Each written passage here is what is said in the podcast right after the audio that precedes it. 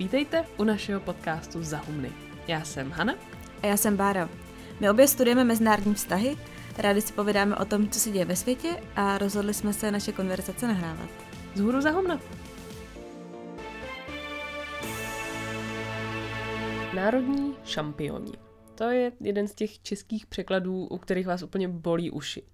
Vytvoření těchto šampionů je ale jeden ze způsobů, jak Francie, Německo a vlastně celá Evropská unie chtějí udržet Evropu konkurenceschopnou a odolnou. Výzev je dost.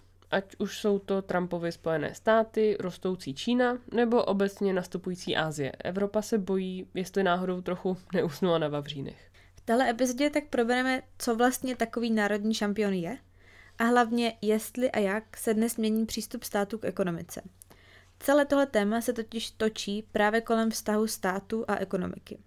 A jestli teď někdo začal zývat, tak slibujem, že tahle otázka nezvedá tep jenom stařičkým profesorům ekonomie, ale je to opravdu i těžká geopolitika. Je v tom lobbying, jsou tam peníze, několik století historického vývoje, Čína, Trump. Podle mě úplně všechno, co člověk v epizodě může chtít. Schrnuto do dvou slov, to, o čem se dneska budeme bavit, je průmyslová politika. Zní to strašně nudně, proto jsme to v úvodu tomu trochu vyhnuli a zmínili radši jenom tu konkrétní aktuální věc národní šampiony, ke kterým se dostaneme na konci.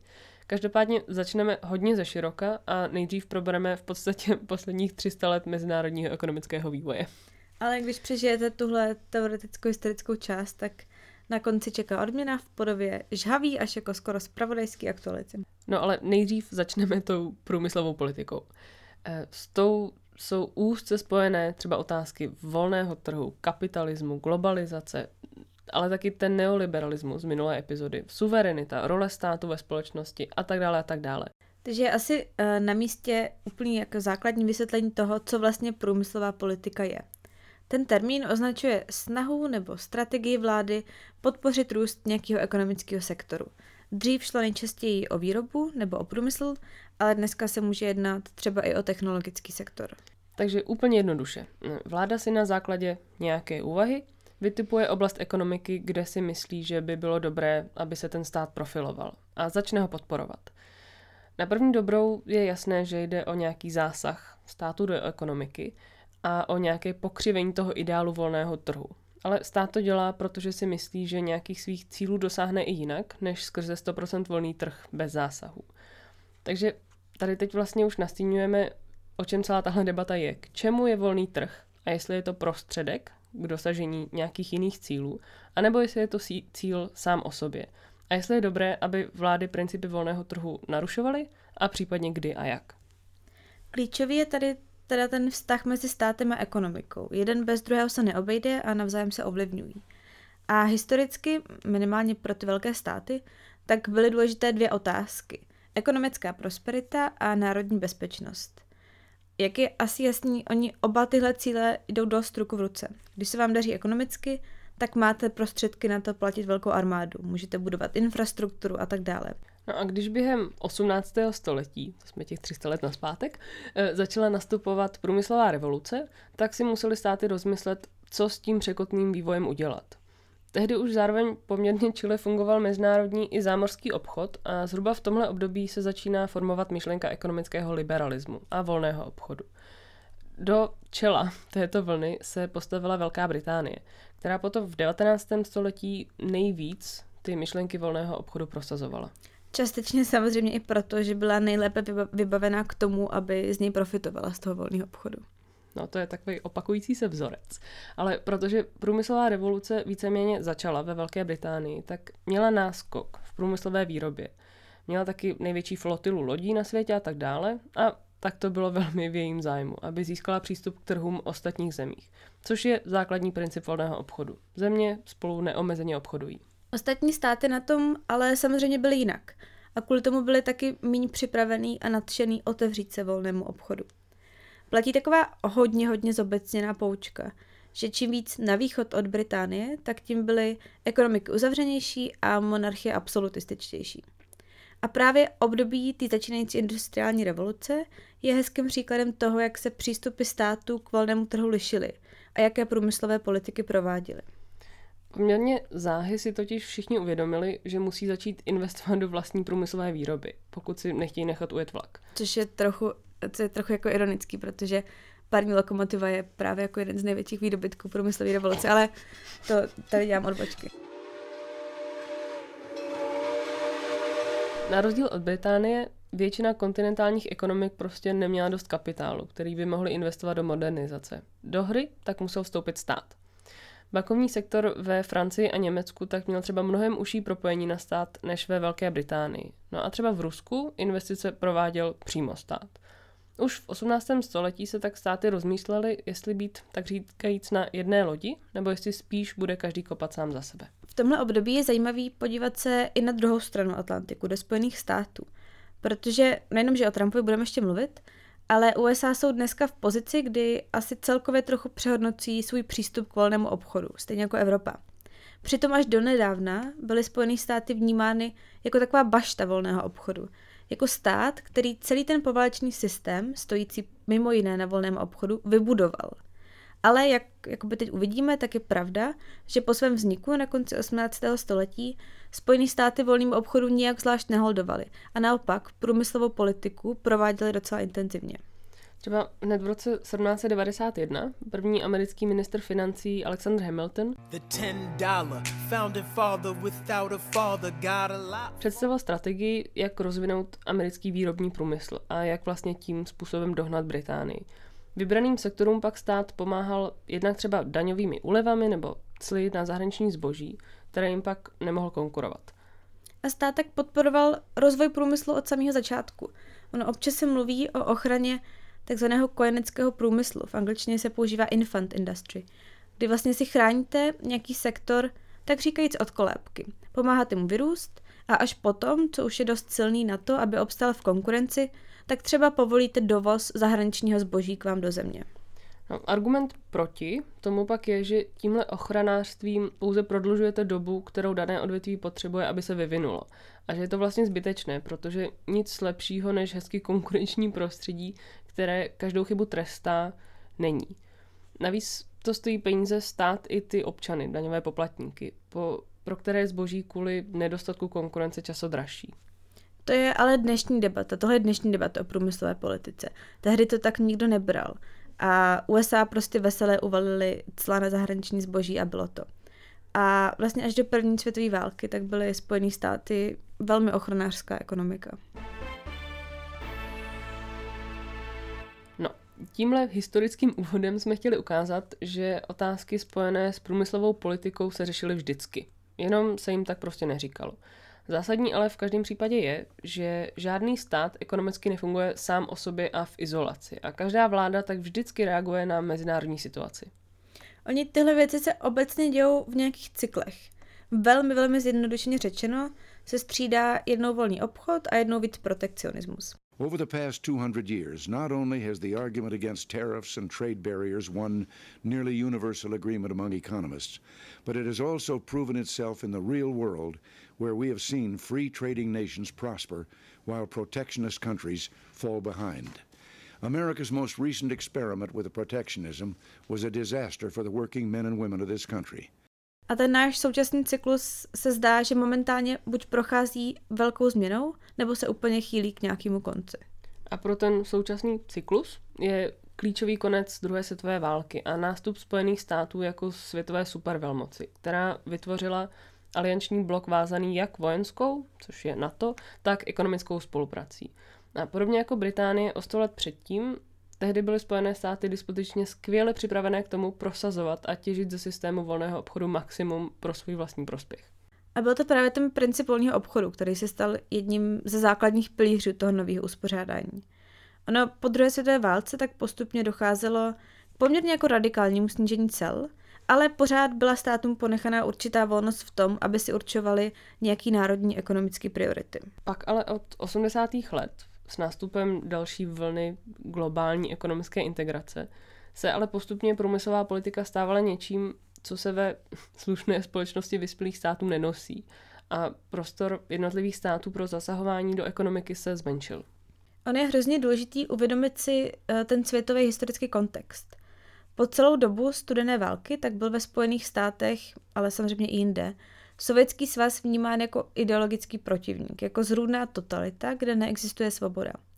A ta totalita nebyla jenom o absenci svobody v podobě gulagů, politických procesů a tak dále, ale řada intelektuálů je viděla i v řízené ekonomice.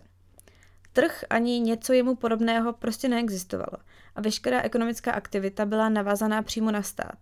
Na rozdíl od svobodné společnosti, kde o vítězích a poražených měl rozhodovat trh, který nedělá lidské chyby, tak v Sovětském svazu všechno řídil centrální plánovač. A tohle je vlastně zásadní kritika celé průmyslové politiky jako takové. Že ty pomyslné vítěze, ty šampiony, vybírají jednotlivé vlády a že je téměř vyloučené, aby v tom svém odhadu neudělali nějakou chybu. Navíc jde o nějaké inženýrství společnosti a ekonomiky, zatímco když necháte o úspěchu nebo neúspěchu rozhodnout svobodnou soutěž a volný trh, tak on si prostě všechno přebere a vyhraje opravdu ten nejlepší. Jedině skrz volný trh může být člověk opravdu svobodný, protože jinak se stává otrokem a obětí vládního plánování. To jsou teda aspoň myšlenky jednoho z nejdůležitějších neoliberálních ekonomů Friedricha Hayeka. So sorry there, buddy, if that sounds my jsme neoliberalismus už trochu naťukli v naší minulé epizodě, kdy jsme mluvili o Chile. Ale jako jasný, že tahle Hayeková kritika má své mouchy, abych to řekla tak kulantně. I když třeba někdo z vaší by nemusel souhlasit. Určitě. A teď se, nekoukám se na Hanku. Ne, já jsem tam jenom chodila.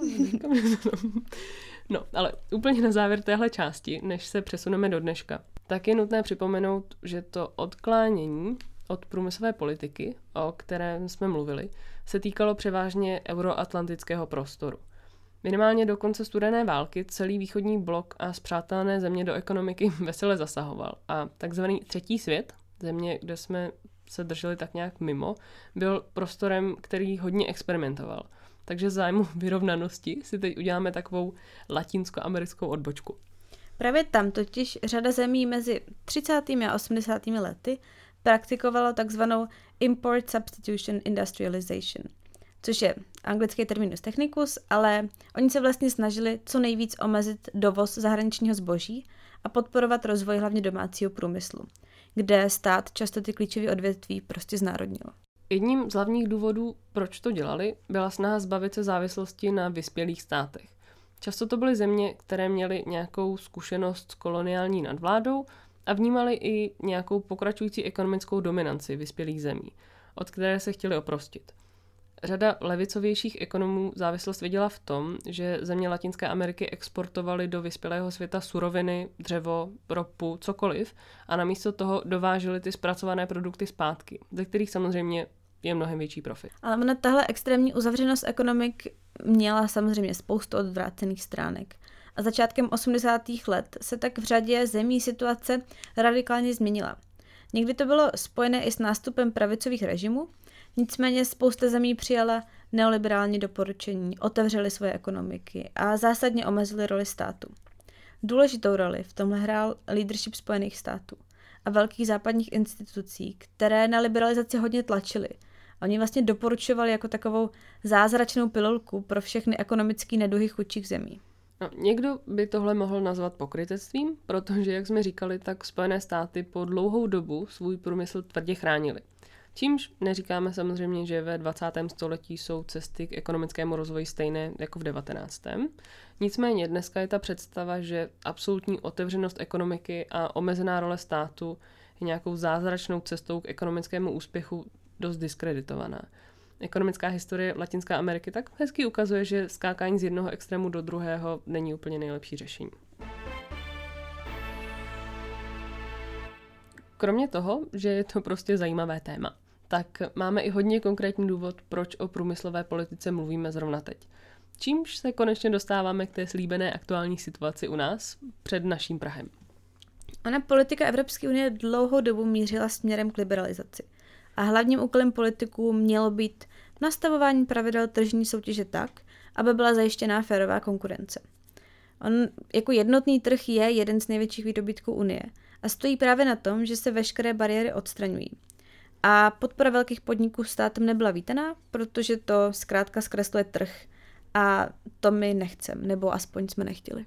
krásným příkladem toho, jak moc Evropská unie dbá, nebo respektive dbala, na udržení konkurence na trhu a jak moc státy protestovaly, tak je letošní neuskutečněné spojení firm Siemens a Alstom.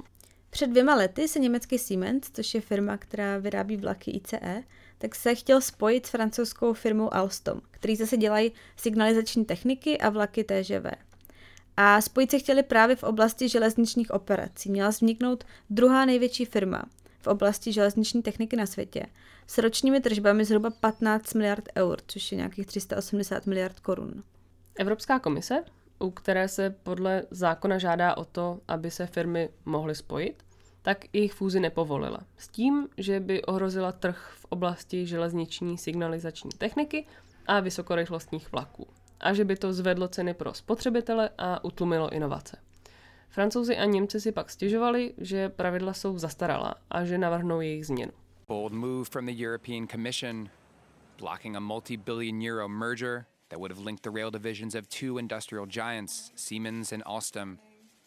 To be clear, it's fine to be big. That's not the issue here. But we found that competition from other suppliers would have been insufficient to replace the considerable loss of competition due to the merger. Čistě pro úplnost, tak podle komisařky Vestager, komise v minulých letech zakázala jenom 9 fúzí a povolila jich asi 3 tisíce. Každopádně my bychom se teď měli podívat na to, co Evropu vlastně ohrožuje zvenku a proč podle některých Evropa tratí na tom, že nedovoluje právě třeba spojení Alstomu a Siemensu. Protože to je jakoby ta hlavní otázka celé ty dnešní epizody.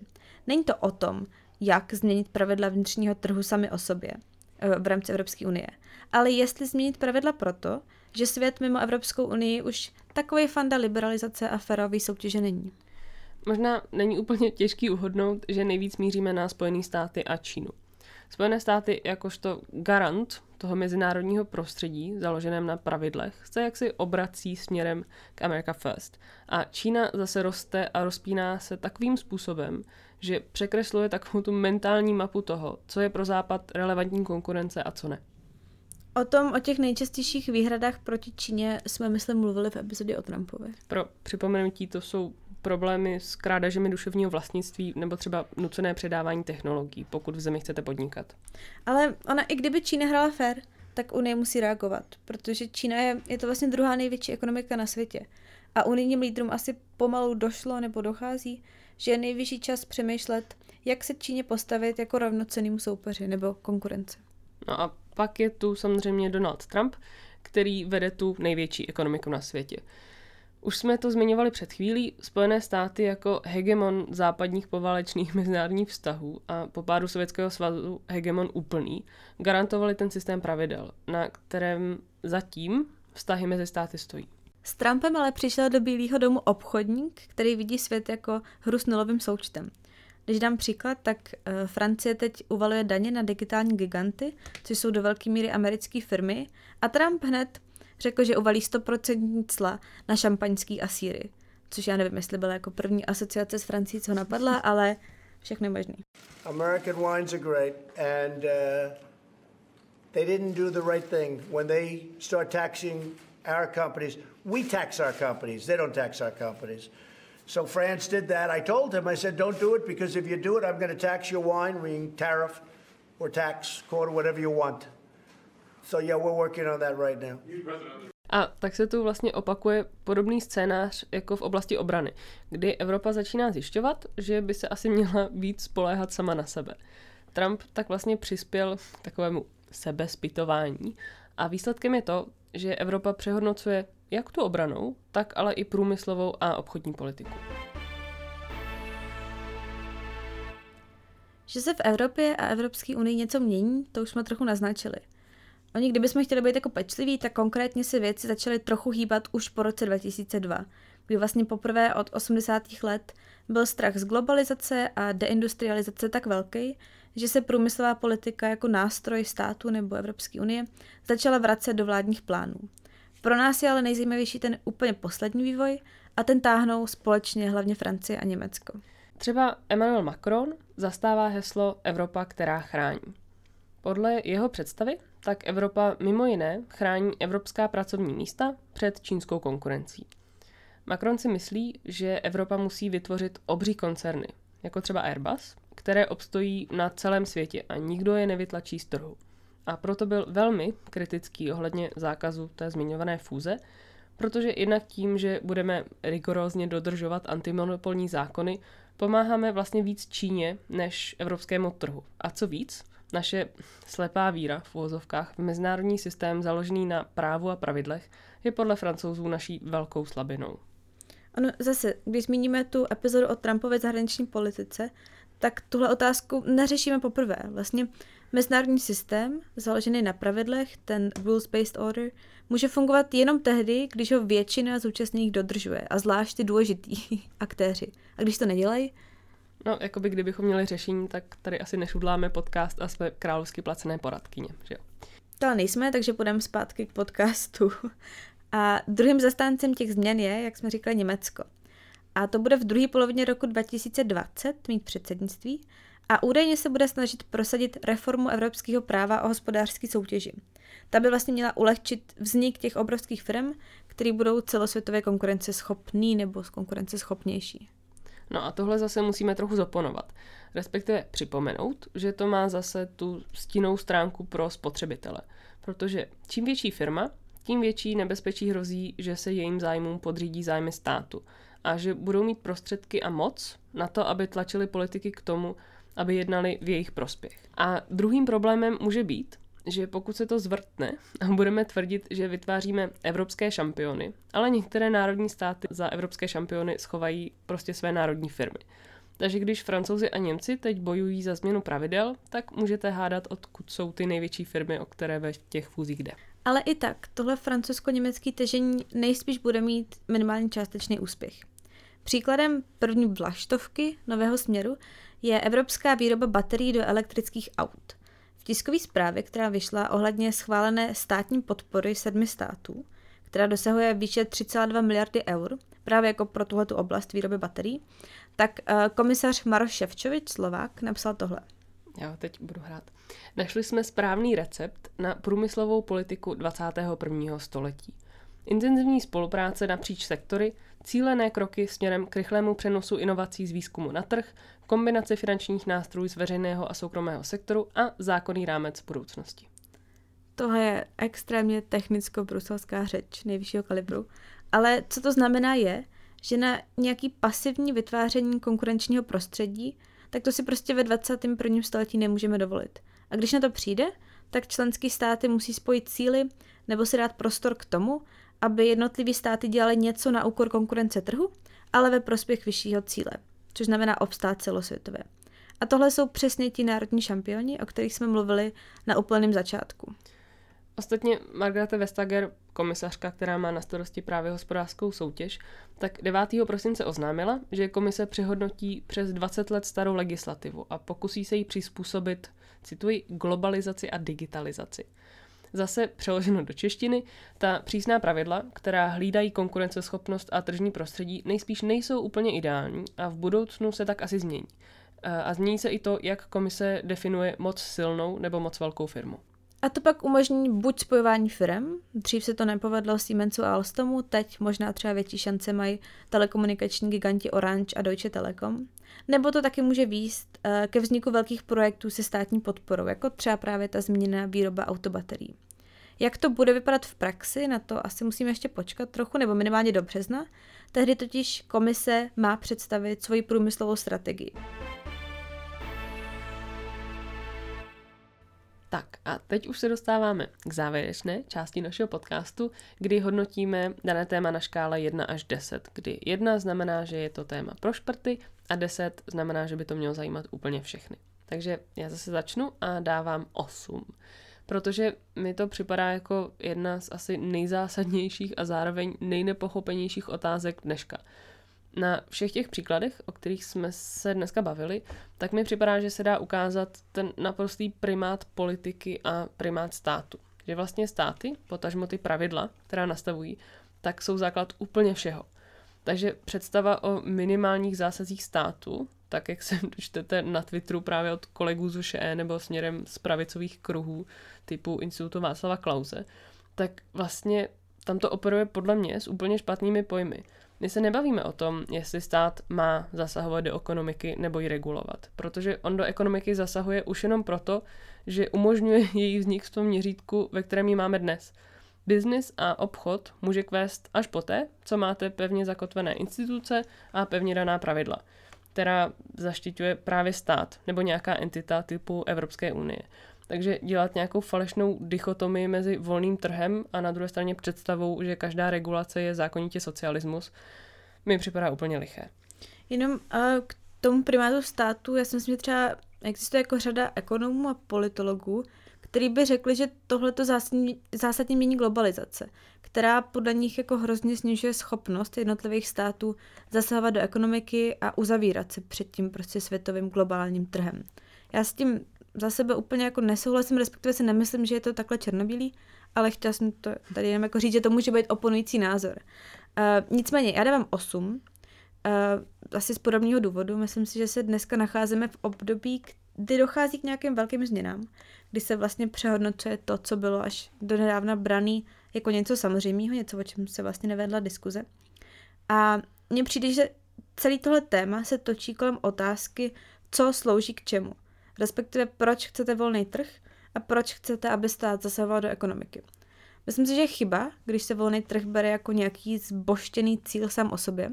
Je to v řadě věcí jako velmi efektivní způsob, jak dosáhnout ekonomického pokroku a podobně, ale samozřejmě má řadu defektů a je asi nutný ho vnímat přesně v kontextu toho, jak moc je závislý na politice. A politika asi je nebo by měla být nějaký nástroj, skrze který se společnost řídí. Takže ideálně by existovala nějaká debata o tom, čeho společnost chce dosáhnout a potom v jakých případech k tomu dojdete skrze volný trh a v jakých ne. No a na to se vlastně dá hezky namontovat i další aktuální věc z Evropské unie, a to Green New Deal, nebo česky se mi asi nejvíc líbí překlad Evropská zelená dohoda. Tam totiž Evropská komise nemá v plánu nic menšího, než kompletně kř- překopat úplně celou ekonomiku. A jak řekla Ursula von der Leyen, tak cituju, Tohle je evropská obdoba vyslání muže na měsíc. S odkazem právě na Kennedyho zdánlivě nesplnitelný plán v rámci deseti let poslat člověka na měsíc. A to je přesně ono. Máme nějaký cíl a můžeme si teď vybrat pravidla a cestu, jak k němu dojít. Celý tohle mi přijde, že vlastně skvělá příležitost k tomu, jak nějak jako dekonstruovat pravidla a vztahy, které ve společnosti máme. Vlastně příležitost k tomu ptát se, proč něco funguje tak, jak to funguje, čeho tím dosahujeme a pokud chcem dosáhnout něčeho jiného, tak jak to měnit? No, tak jsme to zvládli, tak doufám, že se vám eh, dnešní eh, velmi složitá epizoda líbila. Že jste třeba neusnuli v půlce nebo tak něco. A eh, kdyby ne, a nebo kdy, kdyby jo, tak nám asi nenapíšete, protože nebudete vědět, že jsem vám řekla, abyste nám napsali. Ale kdybyste neusnuli, tak nám třeba můžete napsat, že jste neusnuli na náš uh, mail vzhůru zahumna zavináč gmail.com nebo na naše Instagramy Háňule a podtržítko Bramborová a nebo na náš Twitter za podtržítko Humny. A možná, jestli se nám to podaří v rámci vánočního odpočinku, tak uh, budeme mít ještě jednu epizodu do konce roku a, ale to ještě uvidíme. A kdyby ne, tak vám přejeme šťastný nový rok už teď. S Trumpem ale přišel do bílého obchodu, přišlo vlastně jiný vidění Do bílého obchodu? Jo, školy.